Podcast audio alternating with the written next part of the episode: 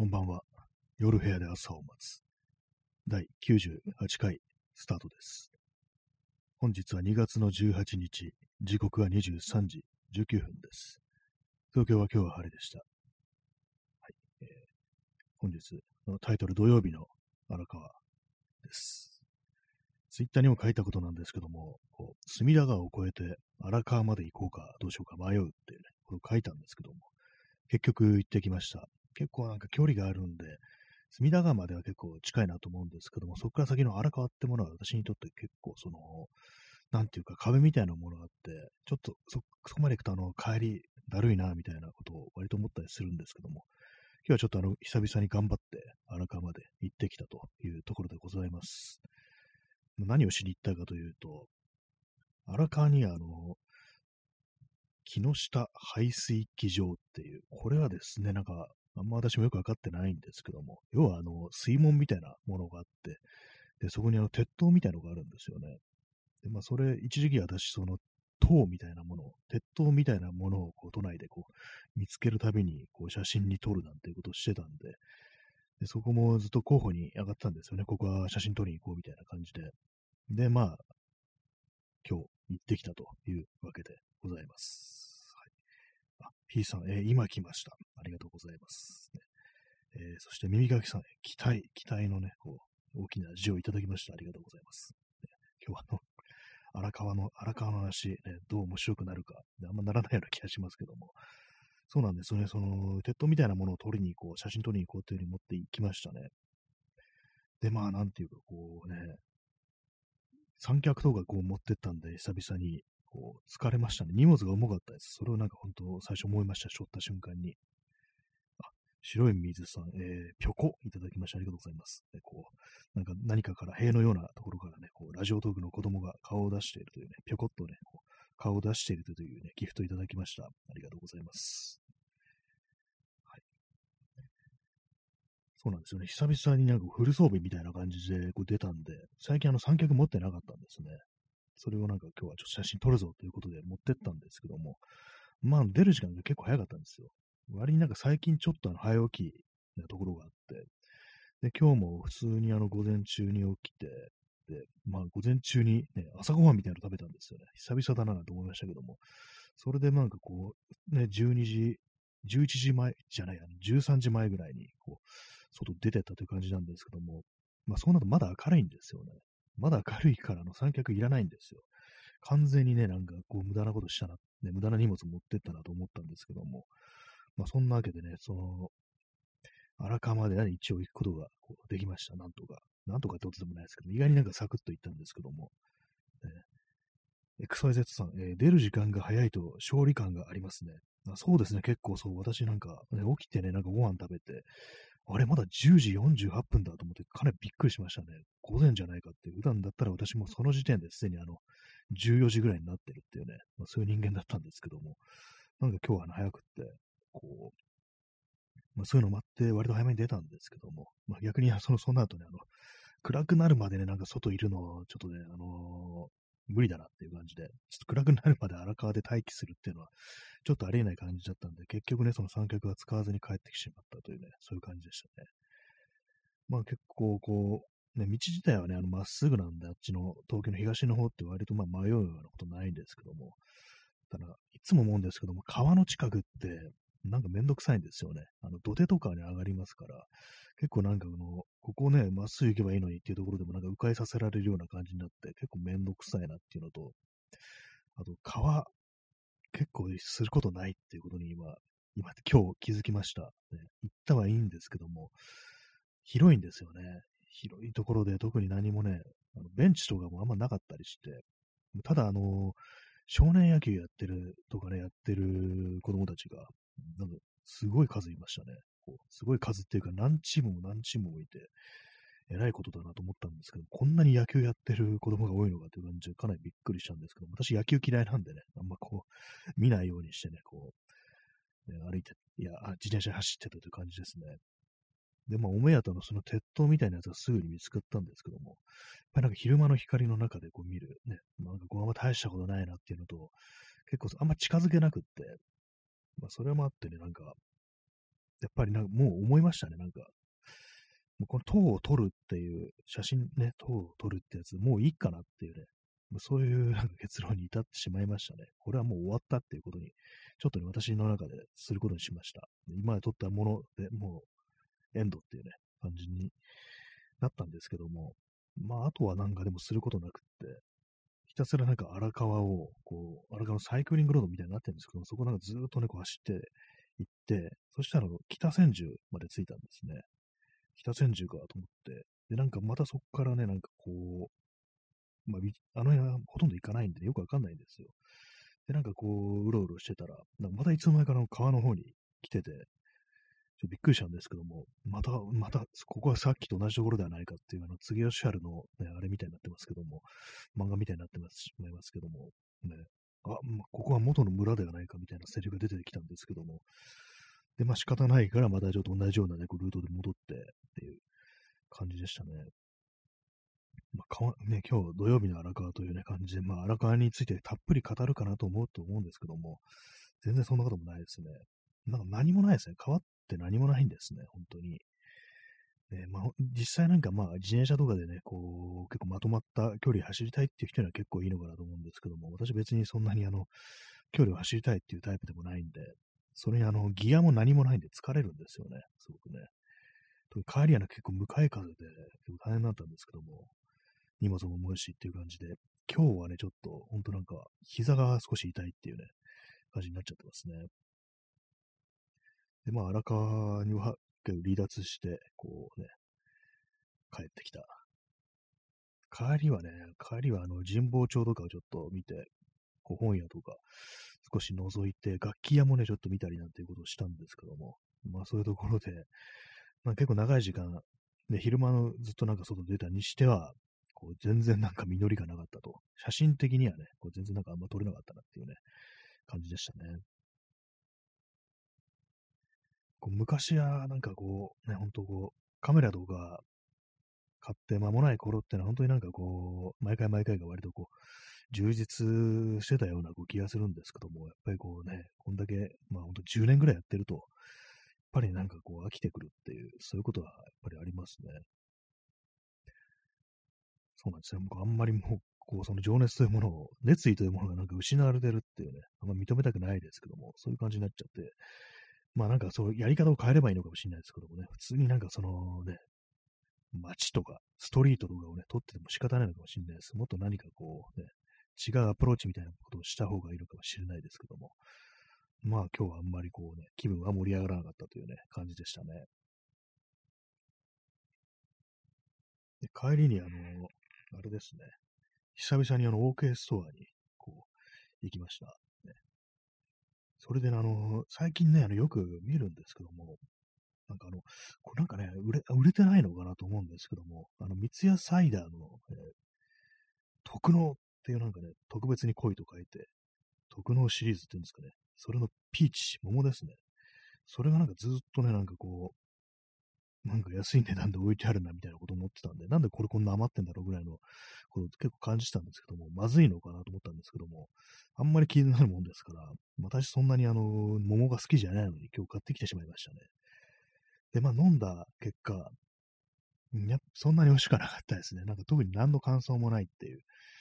あとあれなんですよね。私そんなにね、あの、桃の香りってのが別に好きではないという感じなんで、まあなんかね、まあ、もしかしたらこう余るべくして余ってたのかなっていうことも思いましたね。まあ、まあ、季節ね、季節っていうのもあるかもしれないですけどもね。桃って結構ありがたがられてるようなね、感じはありますけども、私はあんま好きじゃないんですよね。でも買ってるっていうね。あ、P さん、えー、幼い頃は目に映るすべてのものが珍しく、そうなんですよね。ほんと子供の頃はね、なんかそうだったはずなんですけども、大人になるとね、こう何もかもがね、こう、ね、色あせで見えるというか、もうすべてがもう一度見たこともある、ね、ものでね、もう今更なんか、何の感動もね、こうもたらさないっていう感じになっちゃいますけども、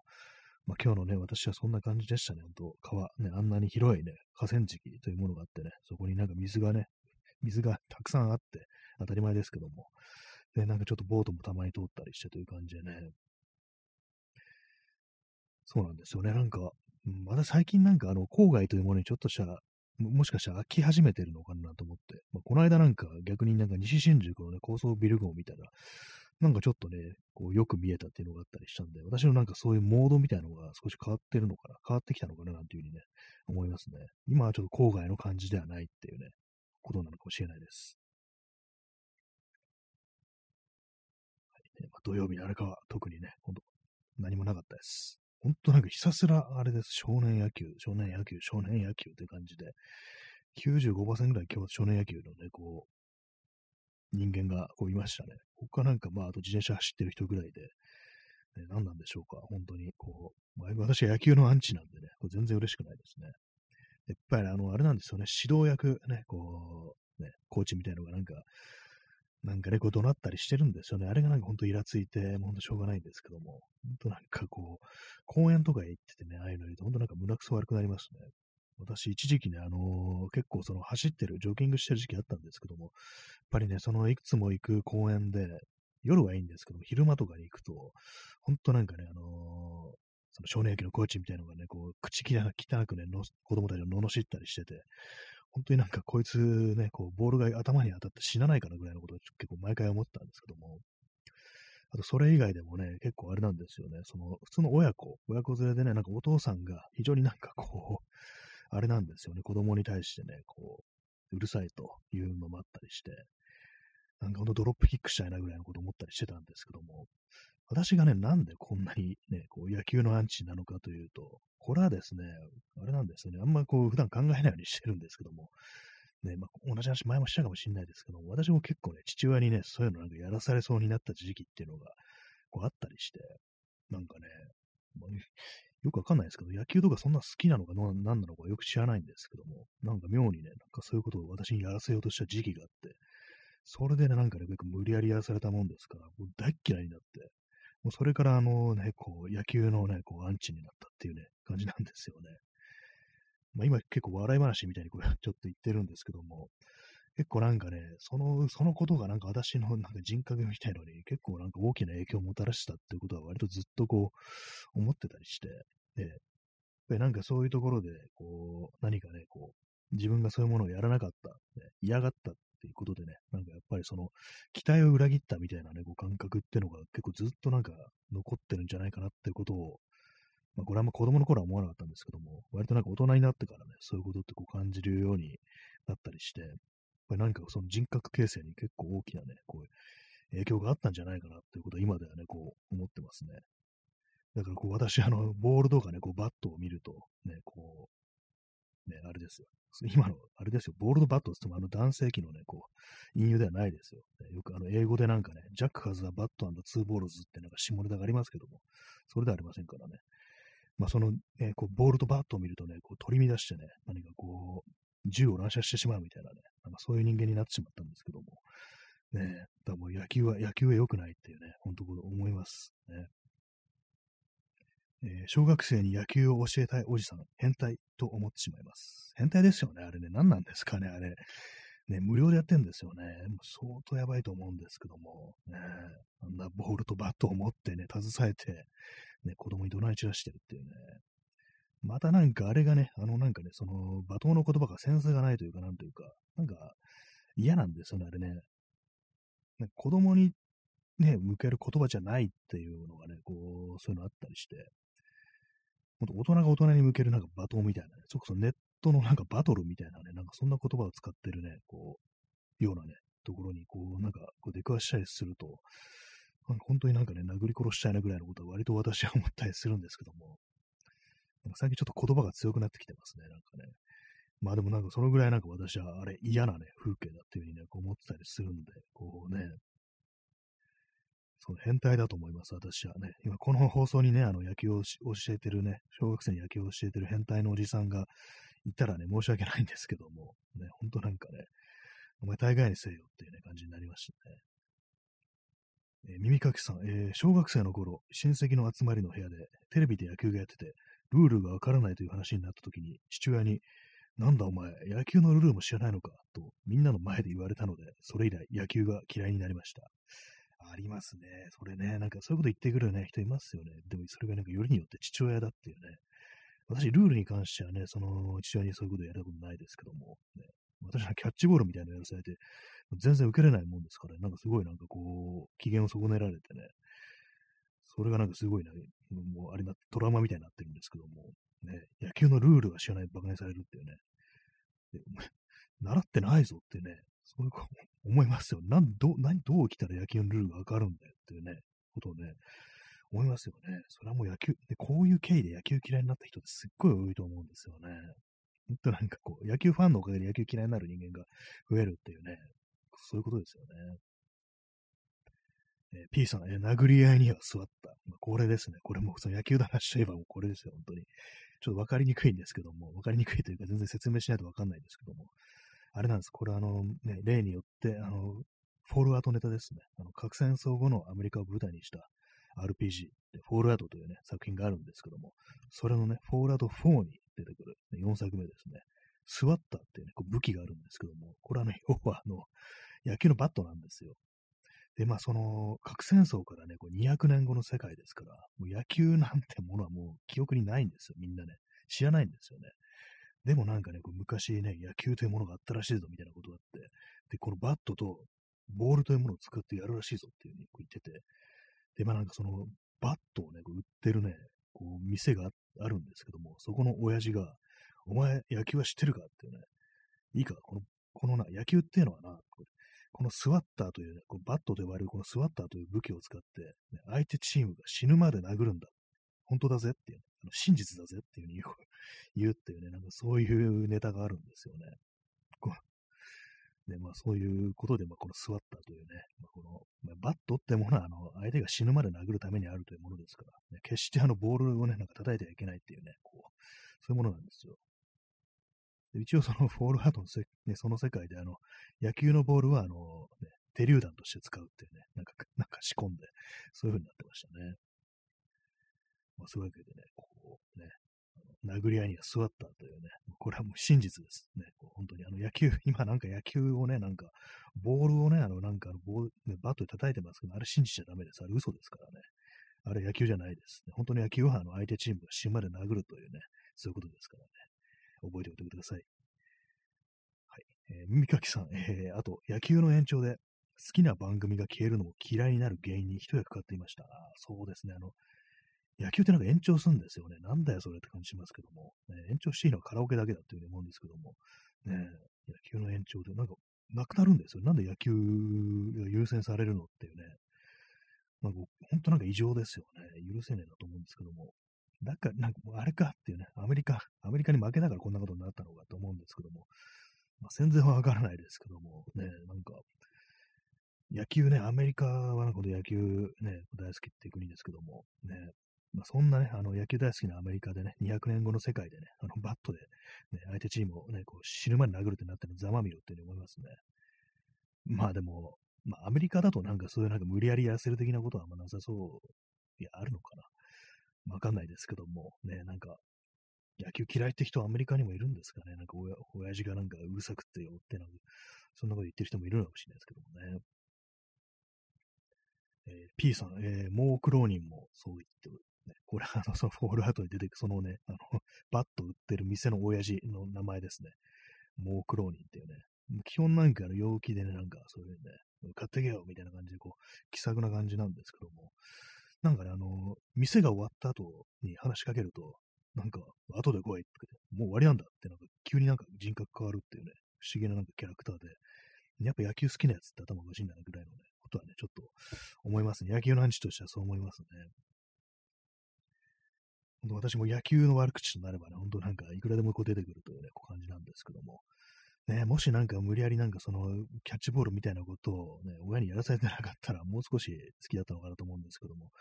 まあでもそれ以外でもね、やっぱりその、なんだよ、ね、そのね、耳かきさんが言ってたようにね、こう、野球のルーム知らないのかみたいなことってのは、やっぱ結構他でもあったと思うんで、それこそなんか緊張のおじさんだとか、あのね、こう、友達の家のお父さんみたいなのにね、なんかそういうことをね、言われたみたいな、そこまであの、こうね、あの、馬鹿にするような感じじゃなかったですけども、まあ、知らないんだみたいな感じのことはね、こう言われたっていうことはまああったと思うんですけども、まあ、結局ね、まあ、いずれにせよ嫌いになったっていうね、ことはあるかもしれないですね。えちょっと延長しておきますね。野球、野球の親口で、なんかこう、ね、耐久配信しようかなって感じですけども。はい。XYZ さん、えアメリカもマッチョなので、親子関係、野球で嫌な思いがありそうですよね。キャッチボール幻想みたいなのが強そうですし、そうですね、本当にね、なんかこう、ねやっぱある、あれでしょうね、これね。あんまこう、映画とかね、そういうものに出てこないだけであって、本当こう、ね。なんかあんま、でも映画の中でなんか歪んだ親子関係みたいなものって、そんま、そこまでたくさんなんかね、こう描写されてるのがないような、こう、気がするんですけども、ね、まあそういうような作品があったらちょっと見てみたいですね。私の記憶では、あのー、ビリー・ボブ・ソーン、ビリー・ボブ・ソーントンとあのハル・ベリーの出てる映画のチョコレートだったかな、だったと思うんですけど、そういうタイトルの映画があって、それは本当なんかね、こう、有害なね、なんか男らしさっていうね、まあ、その主人公のね、あの、ビリー・ボブ・ソーントンソソーントン自体が、これ言うの難しいですね。まさにそういう感じのね、こう、ね、悪い悪いというかね、こうマッチョな父親を演じてるんですけども、息子役があの、あれです、ヒース・レジャーで、父親がなんかちょっと忘れちゃいましたけども、結構有名な俳優で、まあそう、親子3代でね、まあ、その、なんていうか、こう、ね、有害な男らしさの連鎖みたいなのが、ね、あるんですけども、でもそのね、あの、息子の、あの、ヒース・レジャーね、そういうタイプとは違ってね、まあ、非常に心優しいんですけども、やっぱそれをね、なんかそういうのを見て、父親はね、なんか、お前はなんか、ね、こう、別れたね、こう、母さんと同じで、ね、こう、弱々しくてみっともなくてイライラするみたいな感じでね、なんかそういうこと言ってね、非常になんかこう、冷たく当たるんですよね。まあそうね、結構いい映画だったんですけども、結構印象に残ってるんですけども、私の中では結構ね、その、悪い父親みたいなのがね、こう出てくる映画、ね、まあ、主役なんですけども、ね、まあ、それがなんかちょっと変わっていくってそういう話なんですよ、ね。そういう映画なんですよね。その印象が結構ありますね。チャンスさん、えー、出遅れました。いらっしゃいませ。ね、こういう感じで今日はあの、ね、普通に、今日は30分じゃなくて普通にこうやっていきたいというふうに思います。はい、ありがとうございます。えー、耳かきさん、えー、夏の甲子園も苦手です。あれもなんかもう究極の変態ですよね。あれね、なんかくっそ暑い中をね、なんかこう、ね、虐待みたいなね、感じですからね。で、坊主にさせてっていうね、ところでね。行かれてますよね、普通にね。なんか、でも結構あの、高校野球見てる人人はなんか割と多かったりするような気がするんですけども、そんなあの、プロ野球好きじゃないっていう人でもなんか夏のね、甲子園はなんか風物詩的な感じでね、こう、多分駅伝的な感じなんですかね。そういう感じで見てる人いるんですけども、私は そうですね、甲子園も野球であることには変わりないっていうね、これはなんかね、こう、ダメだっていうね、こう、汚れてるっていうね、うそういう感じのね、こう、扱いなんですけども、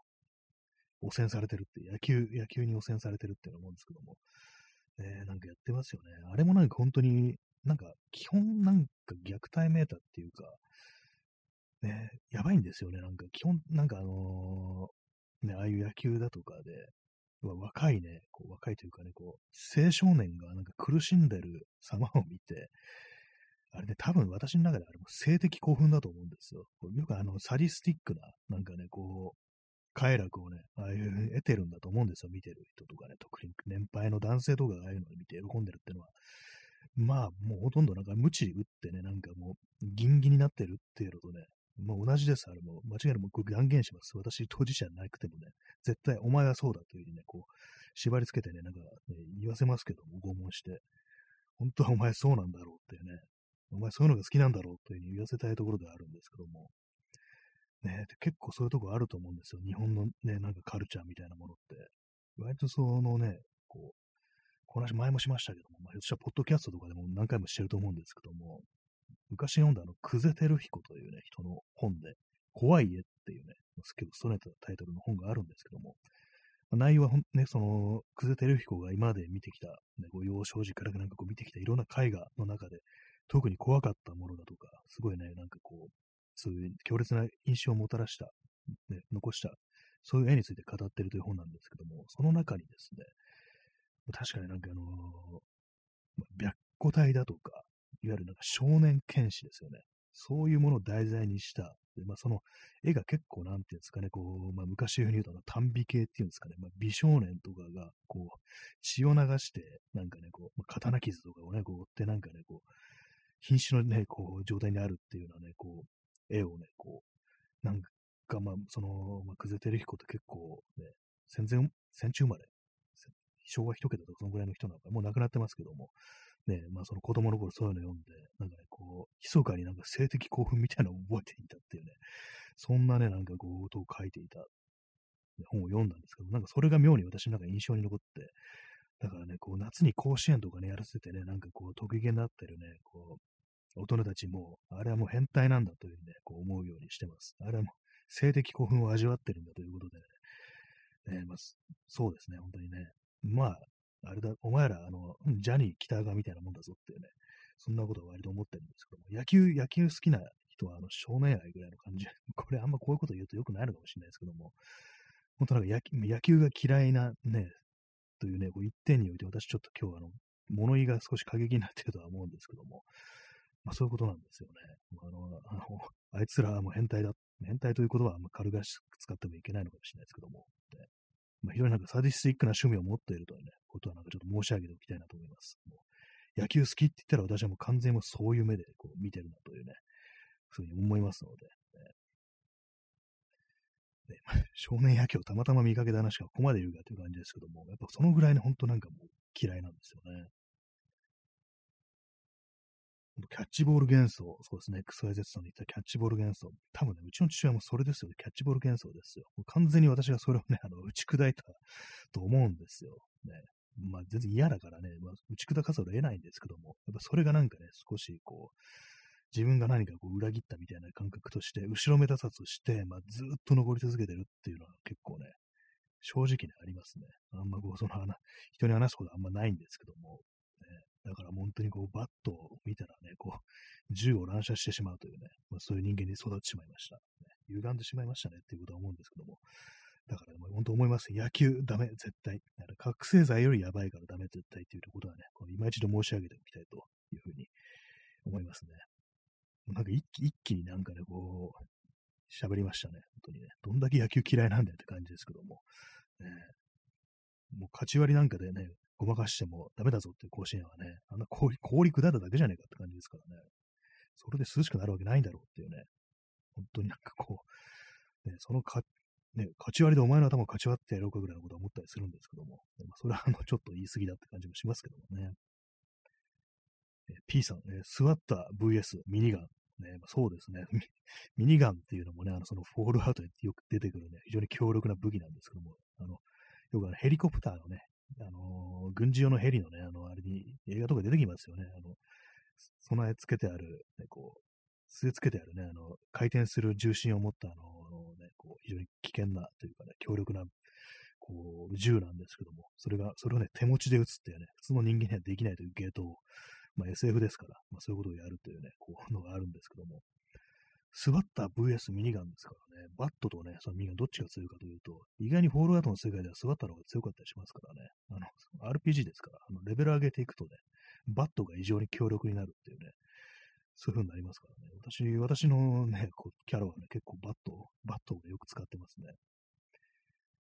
はい。これもゲームをやってない人には何の話か全然わかんないですけども、ね、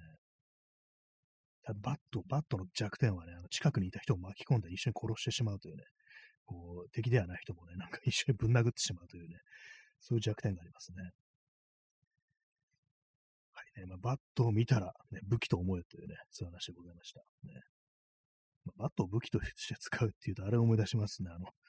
関東連合のね、あの事件を思い出しますけども、まあ、それはそれちょっと嫌な話ですね。まあ、バットで、あのね、あのボールをね、こう叩いてはいけない、ね、打ってはいけないっていうね、そういうことは本当になんかこう皆さん覚えてね、今日は帰ってくださいっていうね、そういう感じですね。帰ってくださいってなんだよって感じですけどもね。ま、そんな感じで、荒川のでは本当なんかすごいね、数、ね、こう、のなんか少年野球のチームもあるんだなと思いましたね。サッカーもね、サッカーチームもなんかいたんですけど、やっぱりなんか野球がなんか妙になんか優勢というか、でかい顔してましたね。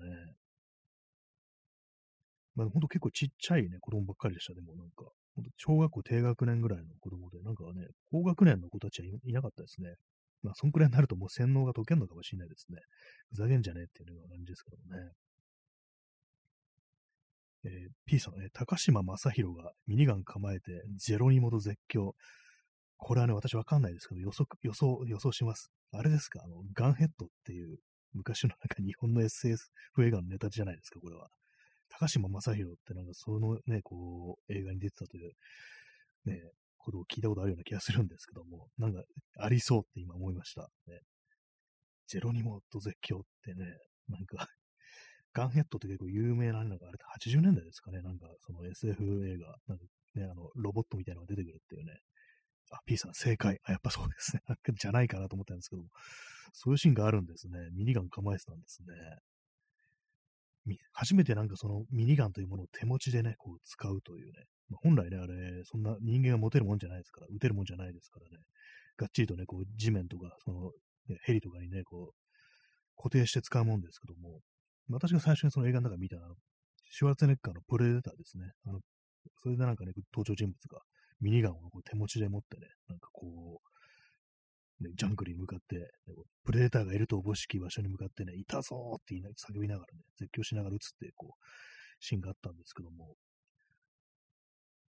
そうですね、ガンヘッドで出てきたんですね。まあ、プレデターの方が多分早いでしょうからね、プレデター多分86年とか、そんぐらいですかね。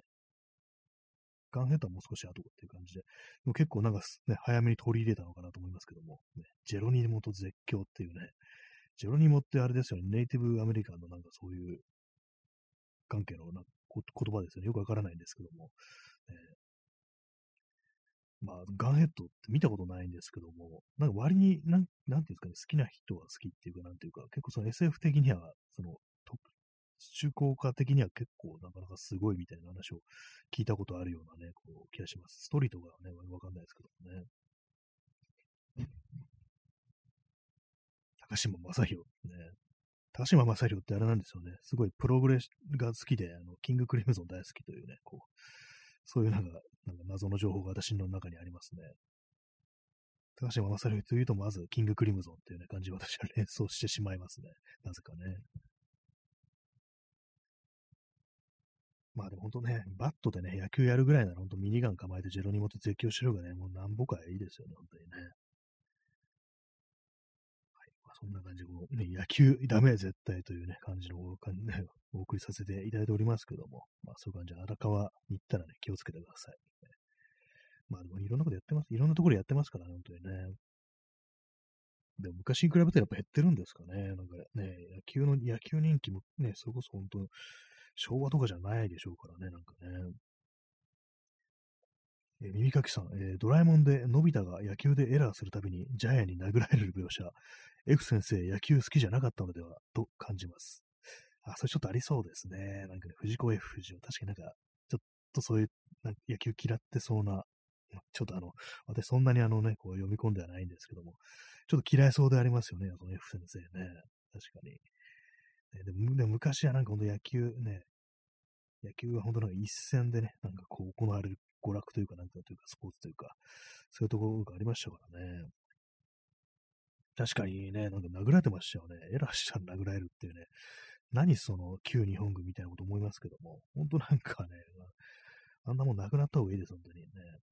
野球をね、なんかやっぱこの世からね、撲滅しなければならないということは本当思いますね。まあでも確かに実野球好きじゃないっぽいっていうのは確かに思いますね。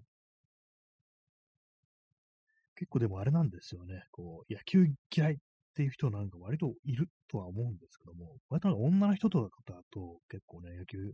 野球アンチっていうね、人割といたりするんですけども、えー、P さん、えー、チャーリー・ブラウンのヒットを打たれるたびに 服が全て抜けてしまう。あれスヌーピー、スヌーピーっていうかピーナッツですね。あのスヌーピーが出てくる漫画。そういう描写があるんですかね。なんか謎ですね。服、ヒット打たれるたびにショックで全部抜けちゃうんですかね。こう、脱力してってことなんですかね。まあ、確かになんかそうですね。あのー、あの漫画もなんか野球やってるシーンって結構あっていうのは、まあ、アメリカなんか本当に野球やりすぎですよね。やっぱやばいと思います。早く200年経った方がいいと思いますね。200年経った方がいいと思います。よくわかんないですけども。えー、服が脱げてしまうなんてっていうね、そんな、そんなスポーツあっていいのかっていうふうに思いますからね、本当にね。野球許せねえなという感じで、ね、こうずっと話してますけども。まあ、そんなわけで帰り、まあ、神保町とかに寄ったら、さすがに神保町では野球やってる人いないですね。まあ、場所もないですけども。ね、まあ、そんな感じでスッと帰ってきてしまいましたね。帰ってきてからなんかね、あれでした。まあ、例によって、私最近なんかずっとなんかパソコンのパーツについてずっと調べてるみたいな、感じなんですけども、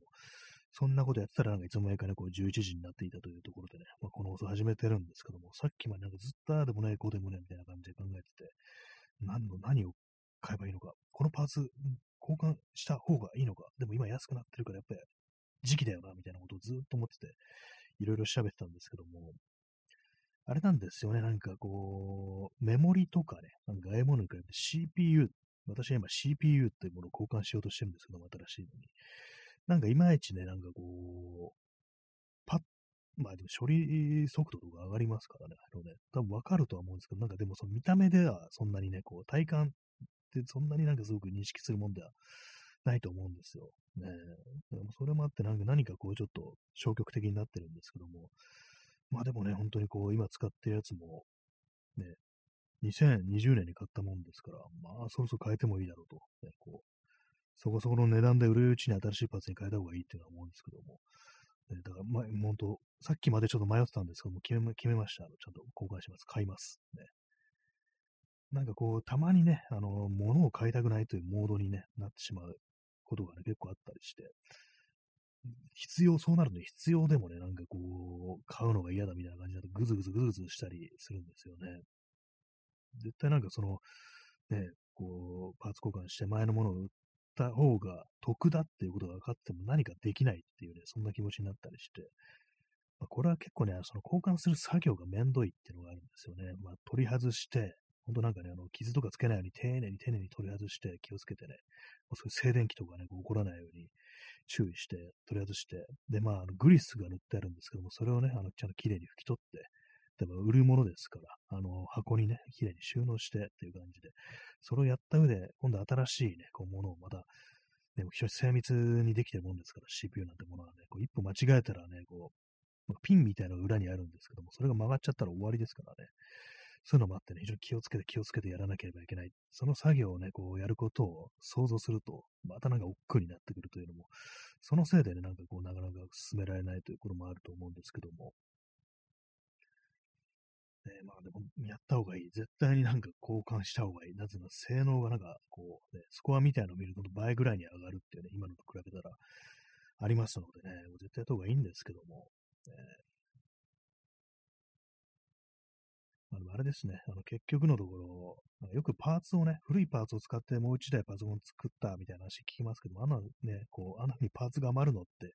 よっぽどのマニアだなみたいなね、ことを思うんですけども、ね、私はなんかそこまで、ね、こう、そういう趣味、趣味としてそういうなんか組むっていうことはあんましないんで、その使うためにこう組み上げるというものなんで、そういうふうにはならないですね。えー、XYZ さん、えー、野球、アメフト、バスケ、アメリカはスポーツ力強すぎて怖いですが、ヨーロッパもサッカーだし、人類スポーツ好きすぎて怖いです。あ、そうですね。確かにアメフトね、ありますよね。あれもなんかちょっと国技的な感じですね、もはやね。野球、アメフト、バスケ、バスケもそうですね。アメそうですね、スポーツ力ね、スポーツ力とか言ってスポーツ力、ね、強すぎて怖いですね。どんだけスポーツやる気だよって感じでしますよね。何なんですかね、本当なんでボール使うのみんなって感じですからね。いい加減しろって思いますよ、本当にね。そうですよ。もうヨーロッパはね、サッカー、サッカーばっかりでね、まあ、サッサッカーが好きなのか、サッカーに付随する喧嘩が好きなのか、ちょっとよくわかんないですけども、ね、そういう、まあなんかチームごとに争うのが好きなのが、サポーターでね、なんか、どっちなのかわからないですけども、まあ、ヨーロッパもね、なんか確かにね、そうなるともう人事スポーツ好きすぎ、ね、怖いですよね。なんでそんなにね、やるのって感じでね、争いだろうって感じですからね。どんだけ戦争好きなんだよ、お前らってこと思いますけどね。あんたたちみたいな人がいるから、ね、こんな、ね、戦争が起きるんだってこと思いますけどもね。まあ、特にアメリカなんかはね、その、付随する喧嘩だとかね、こうチームごとのなんか勢力というものより、ね、こう、あれですよね。純粋にスポーツ好きそうで怖いですよね。スポーツ力強すぎですよね。怖いですね、彼らはね。アメリカは怖いって本当思います。アメリカの、ね、国の精神というものは私は怖いです。ねえー、P さん、スーパーミュータントが立ちダウン。これもね、説明しますと、出てくるんですよ。タッチダウンしてくるんですよ。これスーパーミュータントっていうのはなんかね、その、そのと突然変異っていうか、なんかこう、人工的に作り出された、ね、こう、ミュね、突然変異のミュータントで、これ緑色の肌をした、あの、超人ハルクみたいな、あの、アメリカのね、アメコミでありますよね。あのマーベルの映画にもありましたけど、ね、あの超人ハルクみたいなね、こう、大男で、まあ、性別はないんですけども、ね、大男の姿をしてて、緑色の肌の。で、まあ、その、あれなんですよね。体が強くなる反面、あの、知力は退化して、ですごい非常に凶暴になってるってね、なんか人肉とか食ったりするんですよ。そういうのがね、こう襲ってかかってくるんですけども、その中にね、あの、核爆弾を、あの、ラグビーのボールみたいに抱えてこっちに突っ込んでくるやつが、それこそタッチダウンしてくるやつがいるんですよ。それがなんかこう、特徴的なね、なんかその、ピコンピコンみたいな音を立ててね、なんかどんどんどんどん近づいてきて、こうね、自爆 してくるっていうのがあるんですけども、ね、あれ怖いんですよね、結構ね。なんか、うわ、なんか脅する、どっかにいるけど、なんか姿が見えないとなって、いきなり曲がり角から、その核爆弾持ったね、その、えスーパーミュータントが突然出てきてね、大爆発を起こすなんていうのがありますから、ね、ま、その感じでね、なんか、ね、突然変異してもスポーツしようとするって、ね、核爆弾も持ちながらね、こう、ね、スポーツしようとするって非常に怖いね。もうさすがアメリカっていうことは思いますよね。もはや、ね、人間の記憶を失っても、ね、そういうことやってのけるというね、まあ、人間だった頃はね、あの、多分、アメフト好きだったのかななんていうね、思いますけども、怖いですね。そんなあったらね。そうです。アメフトもね、ラグビーもなんか紳士のスポーツとか言って、まあ、ラグビーあるか、イギリスなのか、ね、紳士のスポーツなんて言ってますけども、ね、実際どうなんでしょうか。ね。どっかの大学でね、あれですよ、本当ラグビー部のね、こう、ラグビー部が、なんか、強姦事件とか起こしたりしましたからね。何が紳士のスポーツだってことは私は思いますけども、本当にね。本当に今日はあの 言葉が強いですね。なんかね、かなりの、ね、バリ雑言というかなんか、かなり悪く言ってますね。本当好きな人がいたらちょっと申し訳ないぐらいの気持ちはちょっとね、あの、競技として好きな人がいたらね、なんかやっぱちょっと申し訳ないぐらいの気持ちは少しあるんですけども、まああれです、本当なんかこう、そのぐらい私はあの、スポーツ嫌いというのがね、こうありますのでね。なんだろう、許せるスポーツなんですかね。まあ、サッカーとかで、なんかね、大騒ぎしてんのを見る分にはちょっと楽しいなっていうのはありますけども、えー、そうまあ、盛り上がるための手段としての、なんかその、ね、だったらまだわかるかなと。まだ喧嘩してるがまだわかるって感じしますね。まあ、喧嘩も嫌ですけどもね、不利がなんて、ほんとなんか、立ち割りと大変みたいですからね、だからまあこういうネタにするわけにいかないのかしれないですけども、まあでも、まあ、許せるスポーツ。まあ、球技は全部なんかあれですよね、こう、ね。いや、なんか普通にデスバイハンギングっていうことが出てきたんですけど、公主刑ですね。そんくらいの、まあ、優先っていう感じですね、本当まあ、スポーツね、まあ、陸上とか別にあれでもね、正月の駅伝とかなんか、ちょっと何が面白いのかよくわかんないって感じですから、だからああいうね、ああいうものも別に全然面白くないんですけども、まあ、基本的あれですかね、エンターテイメント的な要素。まあ、エクストリームスポーツだったらまだいいかなっていうね。なんかすごいことやってんなみたいなのがパッとわかるやつ。ね、技がすごいとかね。そういうことスケボーとかね、パルクールとかね。まあそういうもんだったらまだちょっと見てて面白いからいいなっていうふうにね、思うんですけども、それ以外のなんかね、まあスケボーとかなんかスポーツというか、なんか文化というか、ね、スポーツって言ったらちょっと違うのかもしれないですけども、まあね、なんか、まあ、パルクールもあれですよね、スポーツというか、私の中では結構反社会的なね、なんかこう遊びっていう、そういう印象があるんで、まあ、そこがまたなんかいいなと思うんですけども、でもなんかね、ちょっとパルクールって結構不思議なんですけども、なんか健全な人たちがね、パルクールやってるっていうね、なんかどうもそういうシーンもあるみたいで、私なんかたまにね、あの、ツイッターで、あの、全裸パルクールがどうのこうのとかね、まあそういうネタつぶやくことがあるんですけども、それをね、なんかこう、書いてるたりすると、なんかたまになんかね、その、パルクールやってる人に、リツイートされる、リツイートとかね、なんかいいねされるみたいな時があったりするんですけども、ね、なんかそれからパルクールを教えてますみたいな人がね、こう、いたりして、で、それなんかちょっと見てみると、まあ、そうなんですよね、あの、全然そのエクストリームスポーツというよりは、なんか非常になんか健全なね、なんかこう、ね、感じがして、なんか、私の中ではね、すぐね、なんか、おまわりが駆けつけてショッピコードする、そこから逃げるみたいなね、感じの、非常になんか反社会的な、なんかね、こう権力にあらがうみたいなね、なんかそういうイメージがパルクールに私あったんですけども、それがなんかね、こう、ね、そうでもない感じの人たちがやってるっていうのは非常になんか意外だなっていうね、思ったりするんですけどもね。えー、P さん、えー、オリンピック競技になったことに感じる裏切り。あー、ね、スケボーはそうですね、なったんですよね。パルクールはまだですかね。パルクールはまだかもしれないですよね。ね、そうですね、スケボーもね、オリンピックのなんか競技、点数つけられちゃうっていうね、まあでも確かにね、なんかいろんな、ね、技を出すっていうね、あれありますけども、それがなんかね、こう、点数つけられて、ね、これで金メダル、銀メダル、銅メダルとか言ってね、なんかそんな感じになったりしてね、ね、まあメダル取ったら取ったでね、なんか変などっかの知らないおっさんになんかかじられたりして大変なことになるっていうね、歯がついたりしてね、なんかそういうこともね、ありますけども、ね、それ裏切りと感じている人、まあ、カルチャー方面の人には裏切りと感じている人って結構多いのかなっていうね、思いますね。なんであんなものっていうね、私も全然自分ではね、そのスケートとかやらないですけども、ね、まあなんかどうなんだろうっていうことは思いますからね。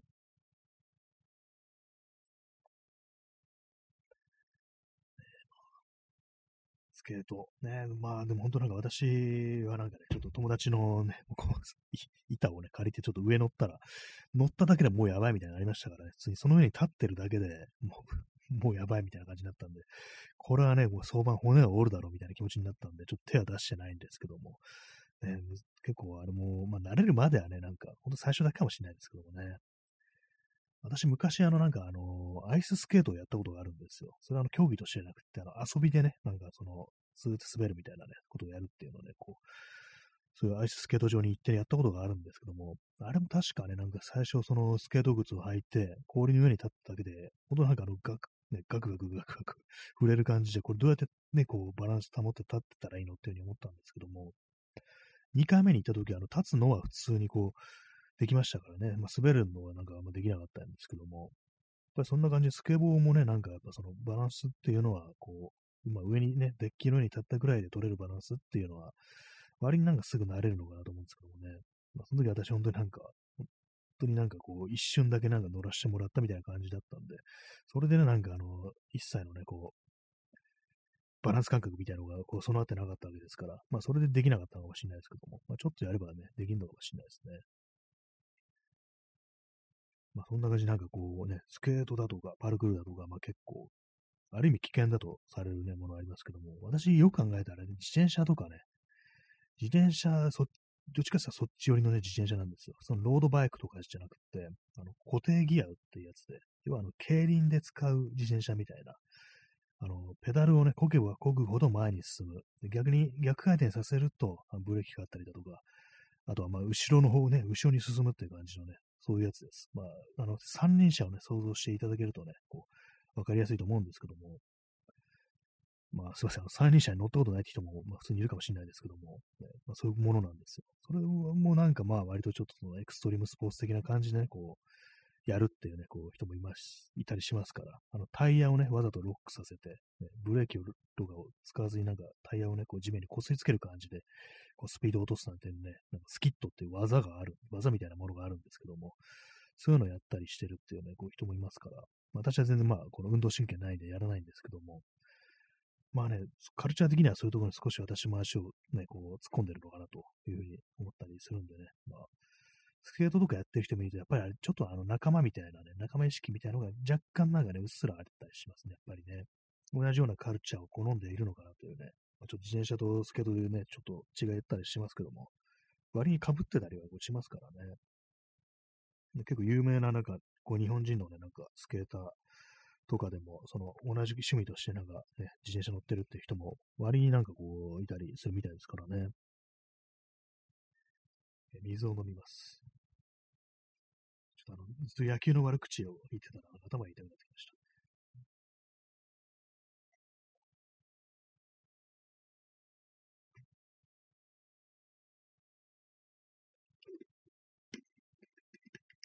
最近またなんかあんまりこう、水を飲めてないので、こう、ボトルに入れて常に常備してますね。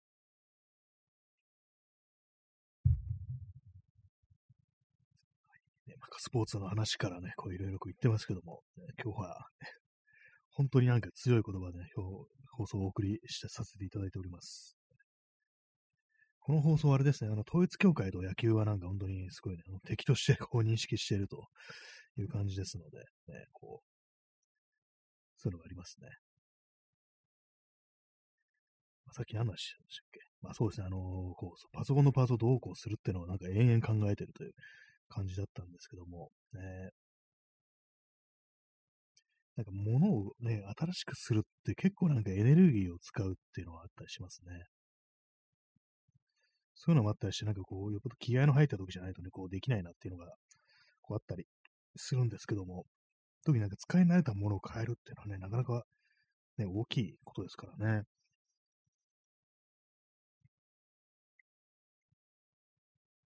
まあ、パソコンっていうのは中のね、パーツがこう変わるだけですから、ね。まあ、これがあのなんかね、こう、Windows から Mac になるとか、Mac から Windows になるとなると、まあ話はね、結構変わってきますけども、まあ別にね、なんか操作方法とか同じなわけですからね。ただ、こう、部品をね、こう、所定の位置に置いていくだけでしょっていうね、まあそれだけの話なんですけどもね。まあそういうのもあったりして、最近ちょっとあの、絵がね、絵が描けてないですね。全然ね、良くないですね。なんか、鉛筆とかね、こういろいろ買って、消しゴムとかいろいろ買ってる割には描けてないんですけども、ちょっとこれがなんか型がこうついたら、ちゃんと、ちゃんとって言ったらあれですけども、なんかもう少しね、こう、スケッチとかね、こうやりたいというふうに思っております。なんかそんなんだって、最近本もなんかあんま読めてないんですよね。良くないですね。結構そう考えるとあれですね、なんか人、ね、人間なんか同時にできることって少ないのかなと思いますね。本当一つのことに集中するとね、こう、一つのことしかできないのかなと思ったりして。まあでも、あれですね。たまになんかギターはたまにこう、弾いたりしてますね。一時期なんか全然触ってなかったんですけど、ここなんかこう、1、2週間ぐらい前から、こう、また再びこう触るようになって、まあ、別に上達してるとかそういうのはこう一切ないです。そしてあの弦をね、ずっと変えてないんですよ。私あのクラシックギターを持ってるんですけども、これもね、なんかほんと10年ぐらい前に買ったのかな。2500円で買ったんですけども、安いと思って、ね、クラシックギター触ったことないからちょっと一本、ね、持っとこうかなみたいな感じで買ったんですけども、買った時からずっと弦変えてなくて、まあ、一応なんかチューニング狂ったりするってこともなく、使えてはこういるんですけども、多分音とかね、多分結構ね、なんか伸びて、だるだるみたいな感じになってるのかなと思うんですけども、ね、テンションみたいな結構弱くなってると思うんですけども、まあそれでも別になんかもう気にせず使ってるっていう感じなんですけども、あれですね、あのー、結構ね、クラシックギターっていうふうにパッと見てもいろいろ種類があるみたいで、なんかね、フラメンコで使うギターと、ね、そのクラシックで使うギターって、実は見た目同じに見えますけど、違うらしいんですよ。昨日なんかね、こう、YouTube でちょっと調べてて、で私、あの、あれが好きなんですよ。あの、パコ・デルシアっていうギタリスト、スペインの人だったと思うんですけども、その人がなんか、割とフラメンコっぽいね、こうギターを弾くというね、感じなんですよ。まあ、フラメンコ一辺倒じゃなくて、割となんかその、他のジャンルみたいなのも取り入れたりするという感じで、ね今日何年か前に亡くなったんですけども、である時その YouTube でその人のなんかこう動画を見て、なんかね、その、普通のクラシックギみたいな、クラシックギターみたいなの弾いてるけど、なんか音がなんか全然違うなと。自分の持ってる、なんかそのクラシックギターでこんな音出んのかな？よくわからないなってことをずっと思ったんですけども、昨日なんかその、クラシックギター、フラメンコギター、違いみたいなの検索したら、そのことについて解説してる人がいて、ね、今なんか、すいません、あの、昨日知ったみたいなね、ことで手で話してますけども、同じ話を前にした気がしますね。まあ、また昨日なんかに、再びあの、もう一度なんかちゃんと見てみたんですよ、その動画を。そしたら、あれですね、あの、前に見たときは、あの、中の構造が違うと、あの、木で補強してある部分があるんですけども、そこがね、あの、一本抜いてあると、そのフラメコギターの方は。それをね、木をね、本来補強すべきところが木を一本抜いて、軽く仕上げてあるということだったらしいんですけども、それに加えてなんかあの、木のね、材質、木材が違うということらしいんですよね。軽い木を使ってる。カエデの木を使ってるということらしいんですよ。まあ、クラシックギターはもっと重い木をね、こう、硬くて重い木を使うらしいんですけども、フラメンコギターはその木材、ね、こう、材料の木からして違うということらしいです。それなら響きがね、こう、違うらしいんですよね。まあそういうこともこう知ったんで、まあ別にフラメンコギター買いたいというわけではないんですけども、でもなんかね、その、全然鳴りがなんかね、こう、違うなというね、ことは思ったりしますね。意外になんかそうなんですよ。見た目同じでも種類が違うってなったりして、えー、あとなんかジプシーギターっていうのもありますよね。あれもなんか変な形してて、あの、普通のね、あの、アコースティックギターとか、クラシックギターってあのね、あのボディに穴がね、丸い穴が開いてますけども、それ空洞になっててね、まあ、響いたりするんですけども、ジプシーギターってやつなんかその穴が、なんか楕円とか、あの三角形だったりとかして、なんか結構いろんな形してて、で、なんかね、結構不思議な形してるんですよね。しかもあと指じゃなくてピックを使って弾いてるっぽいみたいなね、なんかそういうのがあったりして、なかなかね、こう、あれですよね。いろんななんかこう、ね、種類があるんだなと。ね、本当なんか私、あのフォ、ね、フォークギターとクラシックギターの2種類しかないと思ったんですけど意外にね、なんかいろんな、ね、こう、ジャンルによってね、使うのが違うんだなと思って、ちょっとね、新鮮でしたね。え P さん、え、ストラディバリウスは、え、表面処理のニスに秘密があるらしいですね。あ、そうなんですね。ストラディバリウスってバイオリンでなんか非常になんかね、こう、有名なね、こう、名機と言われているね、なんかそういう楽器、バイオリンですけども、すっごく高いんですよね。表面処理のニスに秘密がある。そうなんですね。その作りだけでなく、やっぱその響きがやっぱその木の処理で全然違ってくるんですかね。やっぱそのギターとか、まあ、エレキギターとかでも塗装剥いだりするとね、こう、音が変わるなんて言いますからね。鳴りが変わるなんて言いますからね。それやっぱりあの、ちょっとその秘密みたいになってるんですかね。そのね、他のね、こう、銘柄、銘柄っていうのかな。んかメーカーとかやるのはちょっと違う気がしない。銘柄とか言っちゃいましたけど、他のなんかね、こう、同じバイオリンでも他のやつとは、あの、バレないようにね、なんかそれこそ企業秘密的な感じでね、こう、門外不出みたいな感じのニスのレシピみたいなのがあるんですかね。水を飲みます。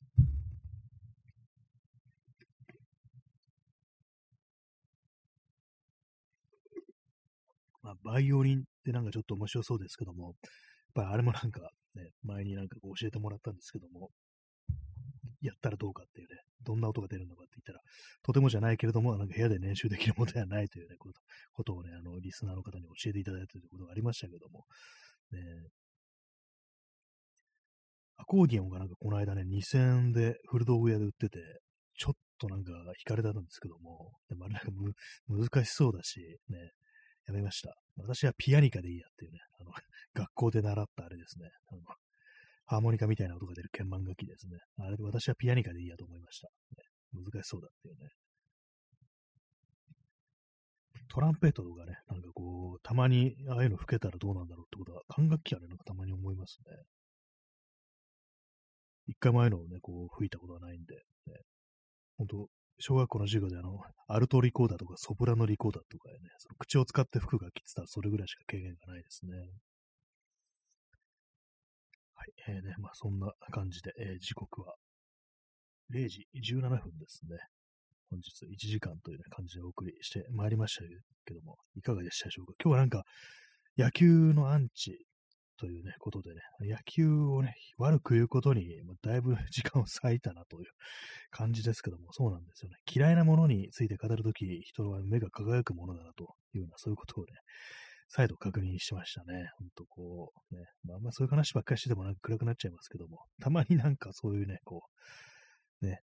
そういう話をしてもいいのかなと思いますね。嫌いなもの、嫌いなものそんなたくさんはないですけどもね、まあ、そんなで野球はなんかトップに躍り出るようなね、そのぐらいのことはありますね。あとは本当、統一協会と自民党かなっていう感じしますね。はい。最後の最後で政治的なあれを突っ込んでいきますけども。まあ、今日は結構汗をかきました。ね、汗、暑かったです。明日はもっと暖かいかもしれないですね。まあ、そんな感じで本日、えー、第98回目の放送、100回が近いですね。そんな感じでお送りしてまいりましたけども、ねまあ、そんな土曜の夜、皆様ね、この後もね、心安らかにお過ごしくださいというところで、本日の放送そろそろ終わりたいというふうに思います。と言いながらまだ20秒ぐらい残ってるっていうね、ちょっとなかなかこのね、いつもなんか、こう、ジャストで終わるのって結構難しかったりしますね。はい。というわけで、じゃあ本日もご清聴ありがとうございました。それでは皆さん、さよなら。さよなら。さよなら。